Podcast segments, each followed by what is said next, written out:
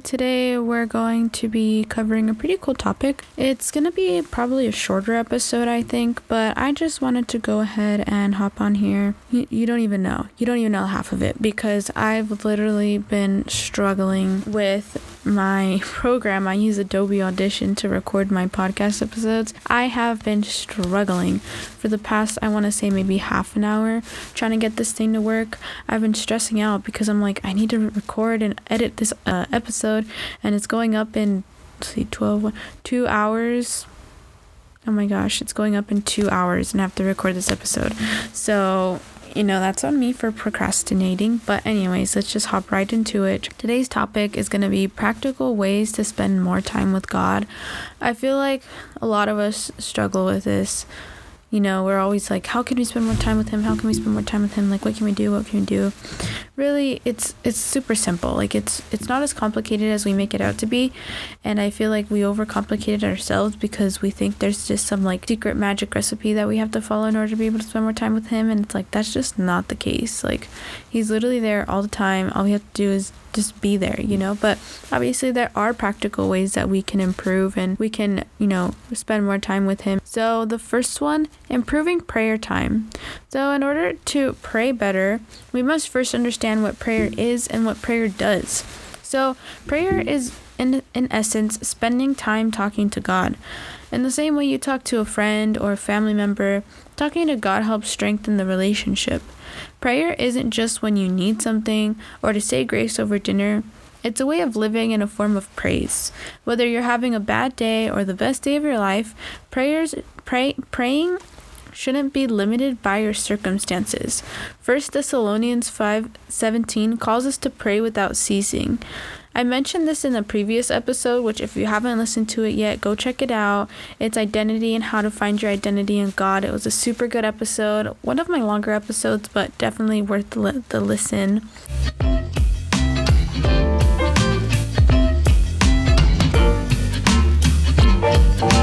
Well, obviously, there are things that we're going to have to attend to and manage and take care of in this life that are much different than people living in Jesus' time. Like, I can assure you, they probably did not have a pet fish or a pet dog. Well, who knows? Maybe they did have a pet dog, but they didn't have like cars that break down. They didn't have a full time job to go to. You know, it was, it was a lot different back then.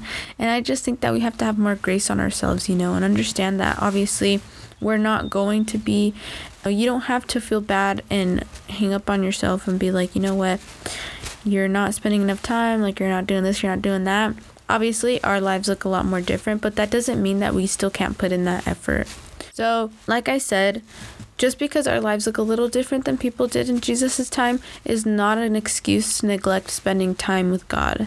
Some things I like to do when I'm having a busy day are wake up earlier to spend time with God, sacrifice some time before I go to bed to spend time with God. So instead of watching, like, you know, an episode or staying up watching 30 minutes extra of TikTok, you know, I like to really just take that time to spend with God.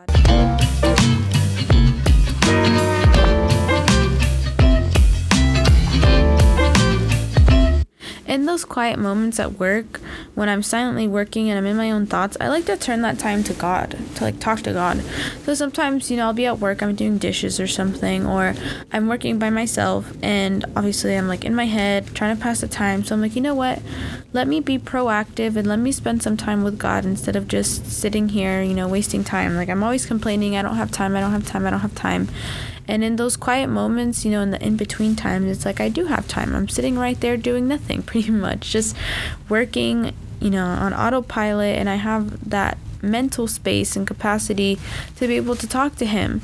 So I think that's really important, you know, like find those quiet moments in your life and your day and try to use those to spend more time with God, you know, just be intentional. A friend told me when you really care about something or someone, you make time for them. And it's true. You can be extremely busy but still make time for the people that you love. So why can't we do the same for Jesus? He's not asking you to stop keeping up with your responsibilities. He's simply just asking you to be intentional with him. Improving your prayer life isn't going to be easy. You don't just go to the gym on day one and go to the heaviest weights that you can find. Of course not. You increase little by little. And just like with the weights, You increase time spent with God little by little. You develop a routine unique to fit you and your lifestyle, and little by little, you start to incorporate God into your quiet times until you find yourself always in the middle of a conversation with Him. It's not going to come easy, it's definitely going to take time, practice, and dedication. Some days you're going to skip a morning session or two. It doesn't mean that you're back to square one but it doesn't mean it also doesn't mean that you can just be make it an excuse to be lazy when it comes to God. Like I said, if you can stay up an extra hour to watch Netflix, you can flip that and wake up an hour early instead to give God the first of your day. I think it's really not as difficult as we make it seem, spending time with God. I know prayer can be difficult. I myself find it very hard to balance prayer because it's either I spend a lot of time in my Bible and I'm really good at keeping up with my devotionals and stuff, and I lack time in prayer, or I keep up with my prayer really, really well and I lack time in my devotions. And obviously, it's not going to be like that forever. We just have to find a middle ground, but sometimes it can be hard to balance that. So I just encourage you today, you know, like just do your best. Just do your best. That's all God is asking you to do is just do what you can and he'll provide the rest. We don't have to be perfect and we don't have to do everything by ourselves. If you ask Him to strengthen you and to help you find time to pray and to help you read your Bible, He's going to do that. I promise you, He'll do that. So, before I jump into some tips on how to read your Bible more, I want to talk about first how to start. I don't want to neglect that for some of you, you may have never read a Bible or even owned a Bible. I don't want any of you to feel excluded, so I'm going to give some examples on how to start if you don't know already. So first off, if you don't own a Bible already and you're somewhat of a beginner, I super duper duper encourage you to get a study Bible. A study Bible. Study Bibles are great for any level of experience, whether you're a beginner and you're just starting your walk with God, or you're a pastor and you've been walking with God for 30 plus years. They go further into what the verses mean, and sometimes they even include extra pages to apply the text you're reading to real life. In my experience of owning study Bibles, I've always noticed that they go further into depth and they put it in terms that kind of help you understand and put it in ways that you can like I said, apply it to real life because I remember I was reading a study Bible once and I didn't understand what the verse was saying. I was like, okay, I don't get this. So I went to the bottom of it. Well, it depends on what study Bible you have, but in my case, my study Bible had the definitions and the explanations at the bottom.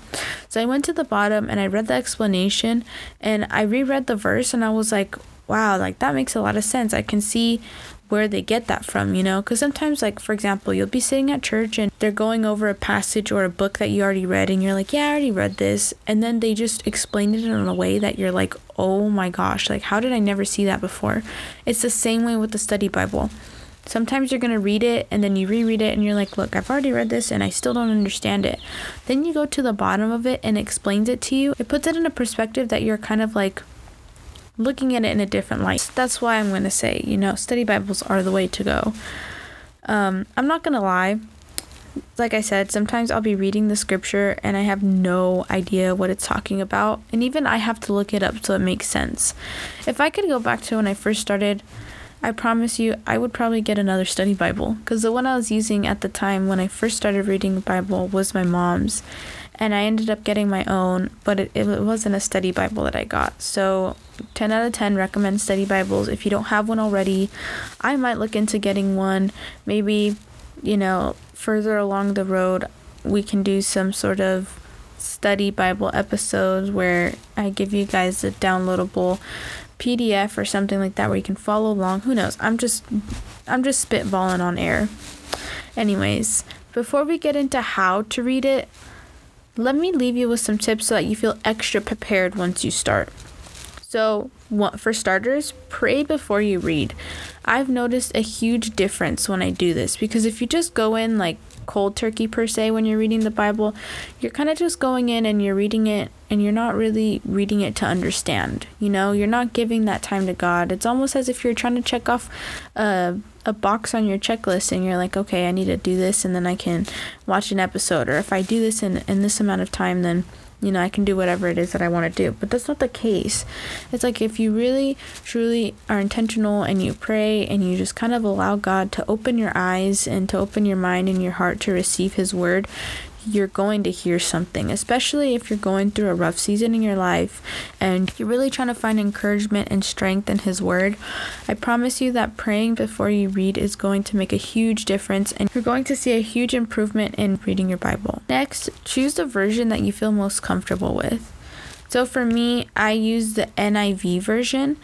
I don't like the King James Version. I'm so sorry. To any of you who understand what the King James Version is saying, props to you because I cannot read through the ye and the cometh and the goeth and the thereth and the wyeth and all the eths in the King James Version. It is just so old timey and complicated for me. I like the more refreshed new version that kind of puts it in simpler terms, terms that I can understand because if I'm trying to read through that, I guarantee you I'm not going to understand a lick of what it's saying. But that's not the case for everybody. Some people might prefer that because they feel it's closer to what the traditional Bible looked like, what the original looked like before all the translations came along. Some people might prefer the easier, the more translated versions that are simpler to read and put it in a context to which we can understand right now. It's up to you, it's up to your preference. As a beginner, I wouldn't recommend the King James Version because I just feel like it's very complicated and it's kind of hard to read, but if that's a challenge that you're looking for, go right ahead the next the next tip I wanted to go with was read with others. So obviously I'm not telling you every single time you read your Bible you have to read with somebody else because that takes away from the intent the intimacy and the quiet time of spending time with God alone. And it's not mandatory, but sometimes reading a devotional with others, you guys are doing the same devotional at the same time or reading through the same chapters or even going to a Bible study, it just helps you kind of brainstorm what's going on in that verse because or that chapter because say somebody else sees it from a different perspective that you see it it's it might help you you know? What if you share your perspective on it and it helps somebody else? Kind of just brainstorming and bouncing that ball off of each other of thoughts and ideas of what the the chapter could mean and just allowing God to fill that space between you guys.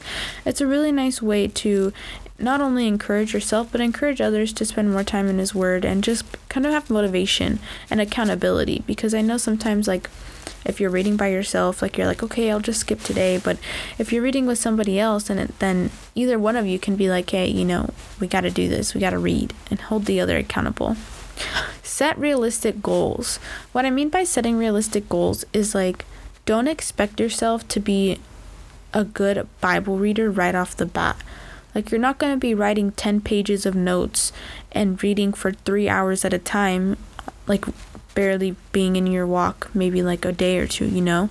Like, that's not how it works. So, I just encourage you set realistic goals. It can be one chapter, it can be two chapters, or maybe you want to be ambitious and push for three chapters. I myself being in this walk for now going on 2 years, I do two chapters per time that I read, but I read the Bible more than once throughout the day. So, you know, you can do the math, it kind of balances out.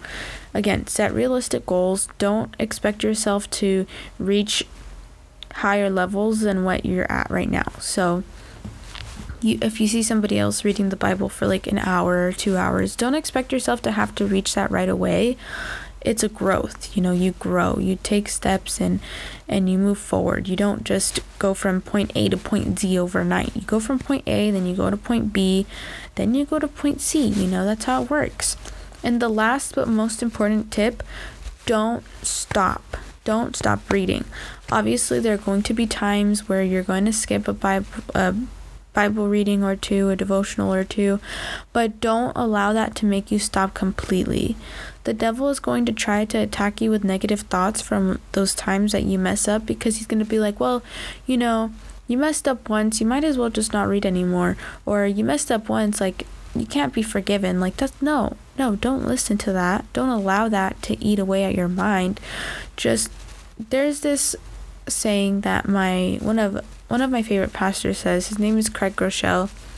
He says, if you skip a get, if you skip a day, don't skip two and it's really good because it's like sometimes you're going to skip a day, sometimes you're going to be really busy, sometimes you're going to have a day where you're just super tired and you had a lot going on and you just really don't have the energy to read a Bible. And that's fine. You're human. It's going to happen.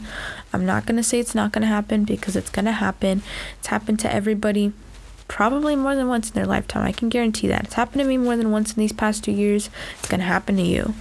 But don't skip two. Just because you skip one doesn't mean you have to skip the next as well. Because then you're throwing yourself out of this routine and you're no longer going to have a routine and it's going to throw you out of balance and it's just going to be a long spiral down. And I've done it more than I can count. So just trust me. Don't skip two. You skip one day, don't skip two. That's it. So while there is no right or wrong way to read the Bible, there are some ways it can there are some ways to make it feel a lot easier.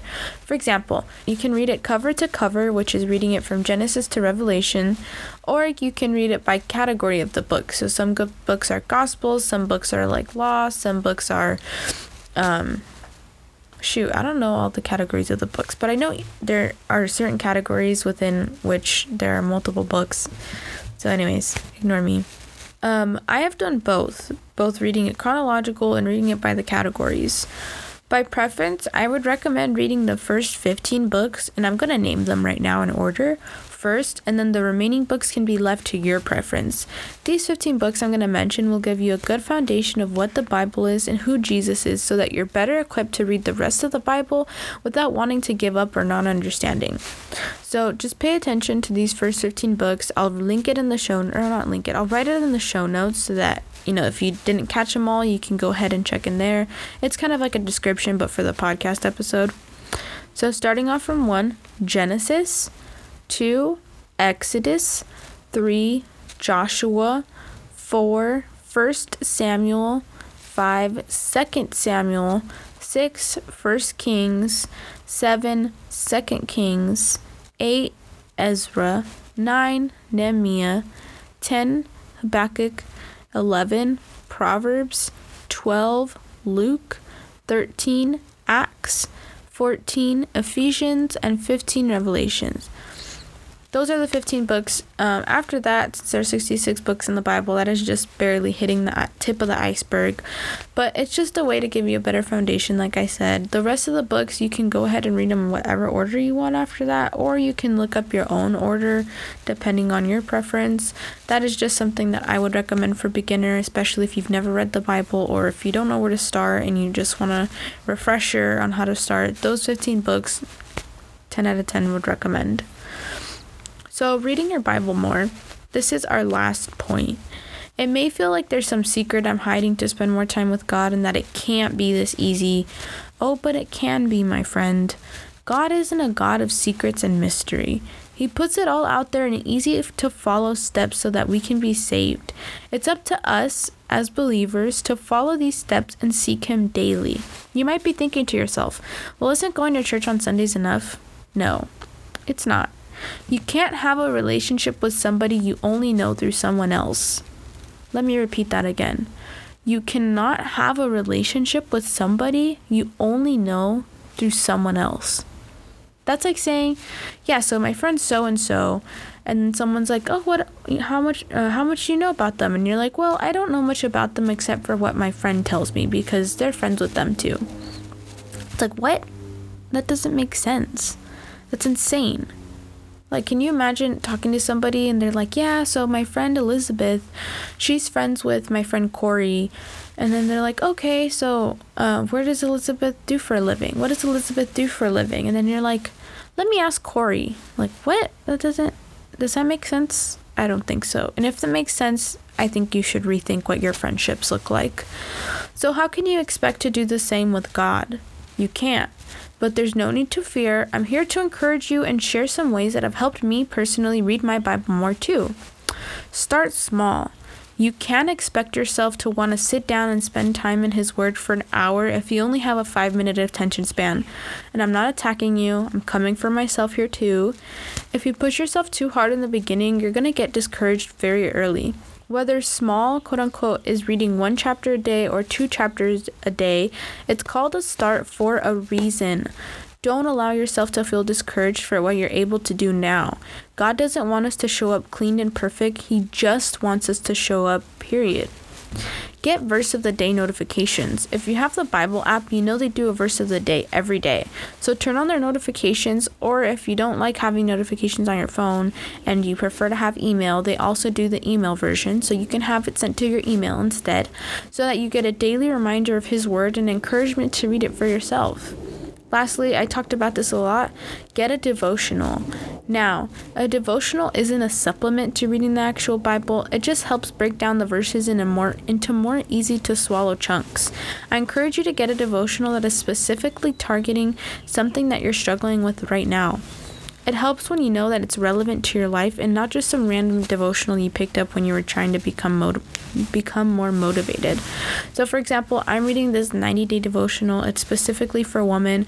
I actually didn't pick this up. It was given to me by the leader of my growth track class, and honestly, it touches on everything. It's super good. I'll find it on Amazon and link it for those of you who want to read it. It's a really good read, 90 days it's like two pages a day that you read it. it.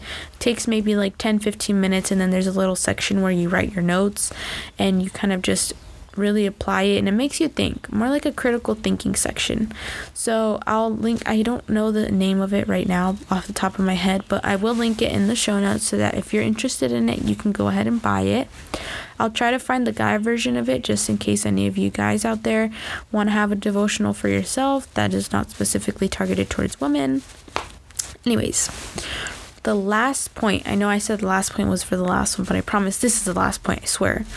Routine, routine, routine. I cannot stress this enough. Make a routine for yourself. Humans, as you know, are creatures of habit. You don't just wake up one day and master a schedule. You implement it, you practice it, and then eventually you inhabit it. It's the same with reading your Bible. For example, I used to go from reading one chapter a day, exactly, just one for the entire day, 24 hours, one chapter a day, to now two 30 minute sessions in which I read about two chapters, but I do go into depth with my notes and journal taking and, you know, all of that good stuff, and then my separate devotional that I do. Um, 30 minute sessions spent in His Word and His presence. I don't want to say how long it took me because it's kind of embarrassing that it took me this long, but the point is that there's significant growth there. Now, I skip these sessions more often than I like to admit.